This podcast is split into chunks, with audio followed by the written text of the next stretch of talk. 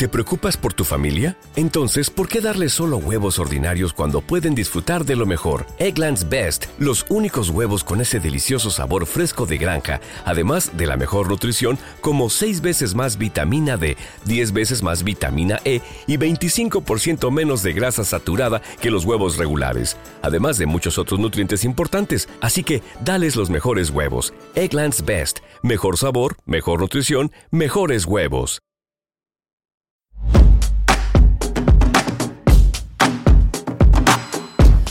¿Qué hostias pasa en el mundo? Aquí, en los Finpics. Ah, comment ça va Vous allez bien Ah très comment ça va chez vous ¿Cómo le va ¿Cómo está la cosa por allá? Bah, très bien, mejor. Bah, chaque jour de mieux. Alors quand est-ce Ah. visite Bueno, hay que conseguir un camino. A Alberto Canadá, mucho Très bien. Sí, Me parece muy bien. él me dice, sí, sí. Tenemos buenos amigos en Et común. nous avons des très bons amis en commun. Exactement. Así Et là maintenant, le, le- le continent de se continente Ah, se bien. está recomponiendo Et donc, euh, il y a un chemin y un camino a Bah, la France doit positivo. jouer un, un rôle politique dans tout ça. On essaie. Estamos tratando de... Et moi, je serais, je serais heureux qu'on puisse se parler plus longuement Pero me encantaría que pudiéramos hablar un poco más. Pudiéramos comenzar un trabajo bilateral que sea útil para el país y la región. A la orden. Toujours Por allá para la conferencia que tiene Pour la conférence que vous enviado. allez avoir, Eduardo il y Rodríguez. aura une- un envoyé, monsieur puedes hablar confianza. con él puedes hablar. Confianza absoluta. Sí. Hola, no financieros. Empezamos otro FinPix con este audio un poco raro, ¿no? Se oye así bajo y tal. Y ahora os contaré quiénes, quiénes son. Igual, pues ya lo has, lo has deducido. Ayer abría el episodio con Cruella von der Leyen diciendo que larga vida a Europa. Y hoy tenemos a Macron, que es el que chapurrea así, pues muy por lo bajito, así en, en francés, muy acomplejado, porque es como está en esta, en esta, en esta situación. Eh, tenemos a Macron, que literalmente le falta poco para arrodillarse y besarle los pies a Nicolás Maduro. Pero literalmente, o sea, es, es- es bestial. El lenguaje corporal del vídeo es demoledor. Y es que Maduro lo ves, y aparte que el tío sea un grande, ¿no? Eh, físicamente, eh, Maduro parece que sea el presidente de los Estados Unidos. El tío está ahí firme, plantado, sonriendo, mirando con seguridad, con superioridad, riéndose, ¿no? Ahí le dice a la orden, ¿no? Es como aquí, soy la estrella, el que está mandando soy yo. ¿Qué le dice Macron? le, que deberían de empezar a trabajar bilateralmente, ¿no? O sea, está ahí, oye, a ver si hacemos cositas, ¿no? Nos hemos estado dando la espalda durante mucho tiempo, pero ahora nos interesa, ¿no? Claro, Maduro encantado. Pero es cuando ahí quizás, lo- quizás se ha oído, ¿no? Que el Maduro le dice a la orden, ¿no? Le, contesta ahí. Pero lo mejor es cuando, ya hacia el final, el último trozo, eh, Maduro le dice que a la conferencia esa a la que van, ¿no? Que pues no sé cuándo será, dentro de dos semanas, yo qué sé, otra conferencia, eh, pues que ellos tienen un que va un enviado, Jorge Rodríguez, y dice, con él puedes hablar con confianza absoluta. Dice, y luego le especifica, después le dice, es el presidente de la Asamblea Nacional, que es como si fuese el presidente del Congreso, ¿no? Pero le dice, hay un tipo que va por allí, es de mi parte, acércate, habla con él eh, con plena confianza. La verdad es que si veis el vídeo, lo tenéis en la newsletter, eh, las formas es de auténtico cártel de actividades ilícitas, eh, siendo así suave, eh, muy suave. Vamos, es que es la típica escena de, de película o de serie de este tipo, ¿no? De, de mafiosos. En plan, mira, tu contacto en la frontera es Jorge Rodríguez, preséntate, entrégale este sobre y él te llevará con los tuyos, ¿no? O él te dará la mercancía, ¿no? Mm, Es mi persona de contacto en esa zona conflictiva.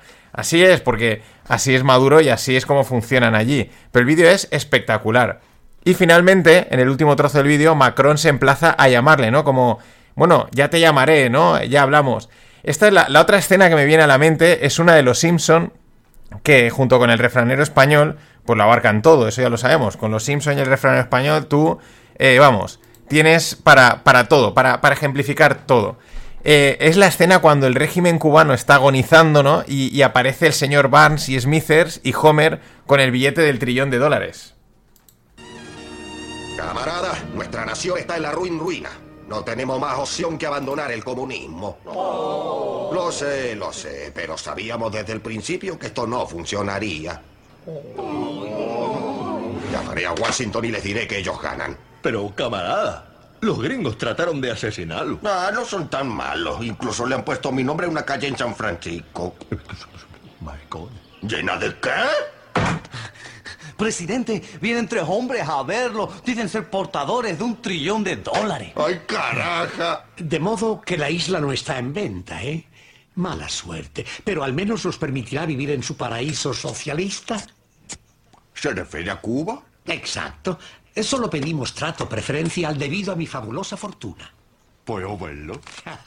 con los ojos, no con las... Bueno, con esta gran escena es el otro ejemplo, ¿no? Eh, el paraíso de Cuba está agonizando y aparecen estos y le dan el trillón de dólares. Y esto es muy parecido, ¿no? Venezuela lleva agonizando años y ahora de repente aparece esta situación geopolítica y empiezan a plegarse todos a los pies de, de Venezuela por la, por la cuenta que les trae. Bueno, eh, pues Castro le virla el trillón de dólares y larga vida a Europa, perdón, quiero decir, a Cuba. Seguimos con Hasbula. Bueno, este encuentro entre Nicolás y Emanuel se ha producido en el COP27, que se está celebrando en Egipto. Ya sabes, el COP este es el encuentro de las Naciones Unidas para salvar el planeta gracias a la Agenda Verde. En fin, un derroche de vuelos en jet privado y coches de lujo y escolta incluida. Pero tranquilos, o sea, podemos estar tranquilos españoles porque nosotros estamos a la vanguardia de esta turra verde. España lanza la Alianza Internacional para la Resiliencia ante la Sequía, y reitera su compromiso absoluto con la agenda contra la emergencia climática. No se puede buscar un titular más largo, ¿no? Pero Alianza Internacional para la Resiliencia ante la Sequía. Ojo al detalle. Date cuenta de que no es un plan para acabar con la sequía o mitigar sus efectos. No, no, no, no. Es un plan para resistir la sequía. Es decir, no hay nada que hacer, la sequía va a estar ahí y pues el plan es de resiliencia. Y es que, joder, Pedro, Pedro aprovecha cada dos por tres para vender su libro, el Manual de Resistencia. Y bueno, van volviendo a la economía, o sí, se disparan los stocks, pero no las acciones, sino los stocks físicos, es decir, los productos en los almacenes. No confundir aquí stocks con acciones, que muchas veces en este spanglish que a veces soltamos, pues se podría confundir. Y es que Inditex, HM y Nike, es decir, firmas pequeñitas, disparan sus stocks un 41% mostrando así preocupación por una posible desaceleración del consumo. Pero alto, que también aquí la prensa, mmm, pues este titular es muy llamativo. Y aunque puede ser eso, puede ser que este incremento de los stocks lo que quiere decir es que pueda venir una desaceleración del consumo, también hay que mencionar otros dos argumentos de contrapeso a esta lectura, a esta lectura negativa. ¿Cuáles son los dos argumentos? Uno, vienen los meses más fuertes de ventas del año y es normal acopiar productos. Y dos, las empresas han comprado producto de forma anticipada para evitar problemas logísticos como los sucedidos en 2021. O sea, que bueno, esa es la noticia, puede indicar una cosa o puede indicar otra. De todas formas, reitero, creo que este año Black Friday puede ser un indicador a seguir, siempre lo es, ¿no? Pero quizá este año pueda ser muy significativo. Y parece que hay una oferta formal para comprar Toshiba, el fondo de inversión Japan Industrial Partners ha lanzado una oferta para comprar Toshiba por 15 billones de dólares, no de yenes. Ya sabéis que si no serían algunos trillones de yenes. 15 billones para comprar esta mítica firma de informática, de, de, de, PCs y estas cosas, que la verdad es que siempre han hecho buenos productos. Yo tenía un Toshiba que me duró 10 años funcionando perfectamente. Y estos eh, Japan Industrial Partners lideran un consorcio de compradores. Pues veremos a ver cómo quedan y si la consiguen reflotar. Aunque ya sabemos que la cultura japonesa, estas cosas de reflotar, les cuesta. Y seguimos con despidos. Meta prepara despidos masivos, aunque a la vista del número de empleados contratados en los últimos años, pues tampoco viene mal a lo mejor recortar un poco, porque en 10 años Facebook o Meta ha pasado de tener 3.200 empleados a tener 87.314. Una auténtica barbaridad, es verdad que ha crecido muchísimo, pero quizás también se han pasado contratando a gente. Lo importante aquí es lo que llevo remarcando desde hace tiempo. Se llame Meta, se llame Substack, se llame Stripe o cualquiera de estas tecnológicas que he mencionado, ojo con el ajuste que se está dando en el sector tecnológico americano, porque es, bueno, son sitios donde tienen mucho margen, en teoría gana mucha pasta y ya están empezando a recortar costes. Y el otro que está haciendo ajustes es Elon en Twitter. Pero como siempre, pues voy a esperar a final de semana para recopilar, porque es que es un no parar. Cada día el tío sale a decir una cosa, tal, etcétera. Y bueno, pues da bastante juego, mejor lo juntamos y lo comentamos a final de semana. Lo mismo con el beef, que es una palabra que se utiliza así mucho en Twitter, ¿no? Cuando hay un pique entre dos personas y se, se dicen cosas, se le dice beef. El beef que tienen entre CZ, que es el CEO y fundador de Binance, y SBF, que es Sam Bankman Fried el, de, el fundador de FTX, ¿no? Dos de los grandes exchanges de cripto. Bueno, hay un lío montado enorme, un lío que se dijo uno, dijo te quito esto, te quito el otro y ahora parece que Binance va a comprar FTX, en fin, lo mismo con Twitter. Vamos a esperar, vamos a esperar, vamos a esperar a ver cómo evoluciona en estos días, porque cada minuto va saliendo algo, y hacia final de semana recopilamos y contamos estas movidas de Elon, de Twitter, de Binance, de FTX y toda la historia. Y para cerrar esta primera parte, bueno, la lotería, el Powerball, que se ve que es una lotería americana, ya está en 1.900 millones de dólares de bote. El otro día, cuando guardé la noticia, estaba en 1,6 billions, en 1.600 millones, y nada, en dos días no ha salido y ahora sube a 1.900 millones. En la newsletter tenéis el enlace donde cuentan el viaje que mete Hacienda, o sea, te deja casi con la mitad estando ahí en Estados Unidos. Imagínate.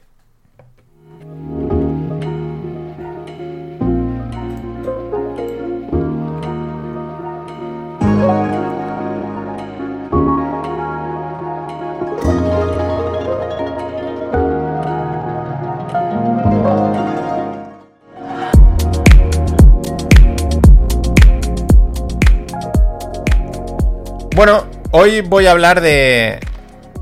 de la excusa de la inflación, que es como se titula este. el podcast de. el podcast de hoy. Hoy, hoy, hoy. En fin, la semana pasada, a raíz de unas declaraciones de nuestra amiga Lagarde, en no confundir con von der son muy parecidas y son igual de tenebrosas, pero no confundirlas, pero están en el mismo, en el mismo pastel. Pero unas declaraciones de Lagarde me, daba cuenta de que, de que la inflación es la excusa.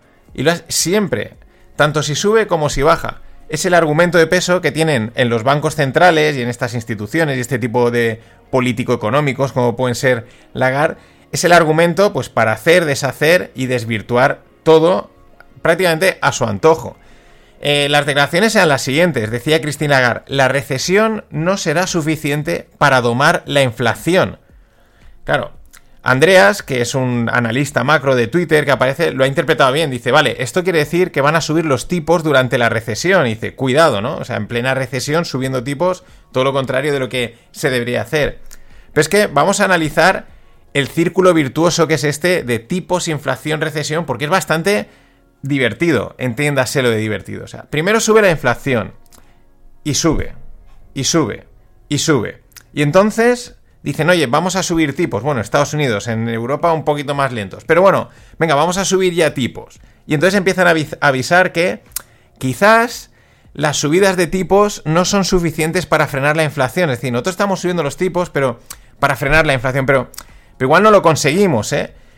Pero dicen, bueno, pero es muy probable que estas subidas que vamos a seguir haciendo pues provoquen una recesión. Y la recesión es así que bajará la inflación. Claro, si la gente no consume, si la gente no compra, pues no, no puede haber inflación, es de lógica.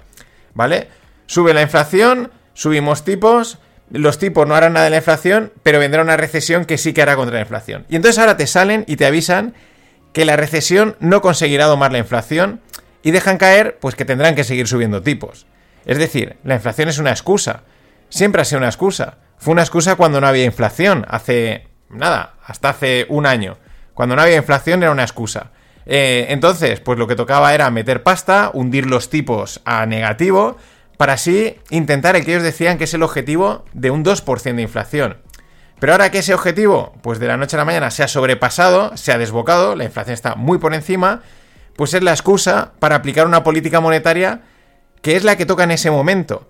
Y cuando digo que toca no es por la inflación, no es porque como hay inflación hay que subir tipos, que es lo que todos estamos pensando, o es con lo que nos engañan, no.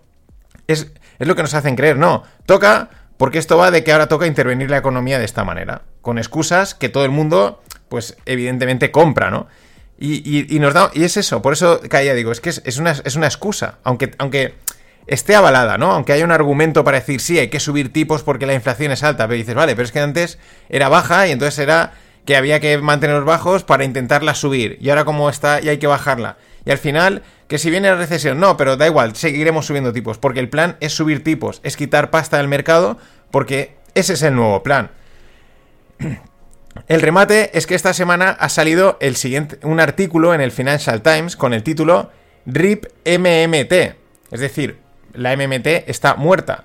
¿Esto qué es? Pues la MMT es la teoría monetaria moderna, que es la teoría que propone eh, o que ha puesto en boca o puso de moda o su mayor exponente en darle publicidad fue nuestra amiga Alexandra OK Listen Listen Cortez.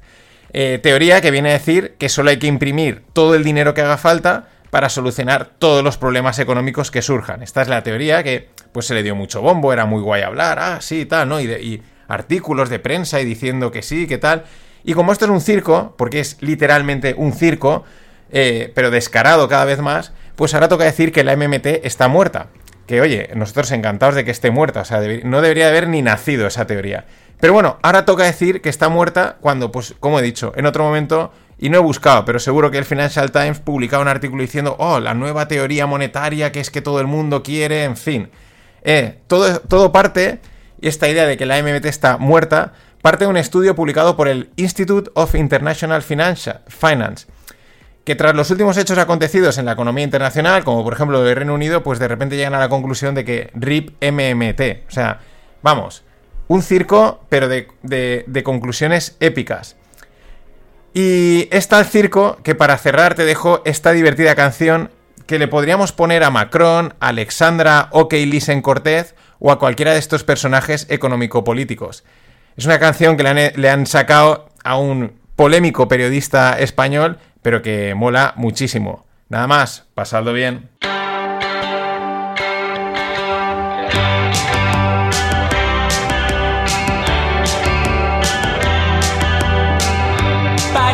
Gente a la que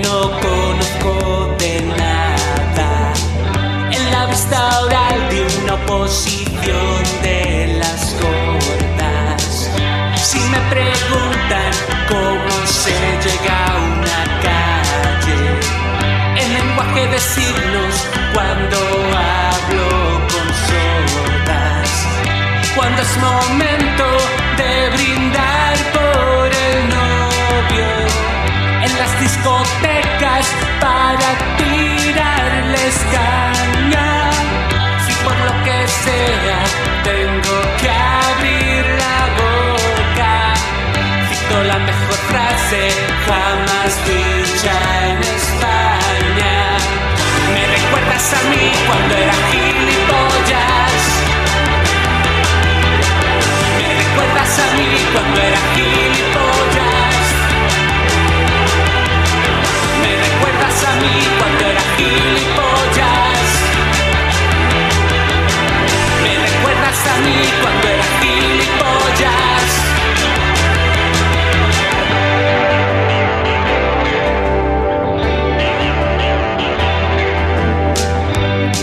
transmitiendo por el Twitch en directo.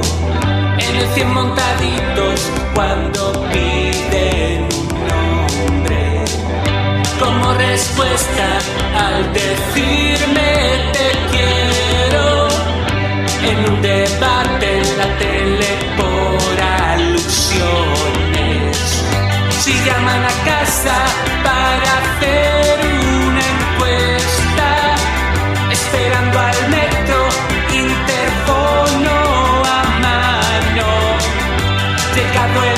de darle el pésame a alguien, porque se ha muerto una llegado. Me recuerdas a mí cuando era gilipollas. Me recuerdas a mí cuando era gilipollas. Me recuerdas a mí cuando era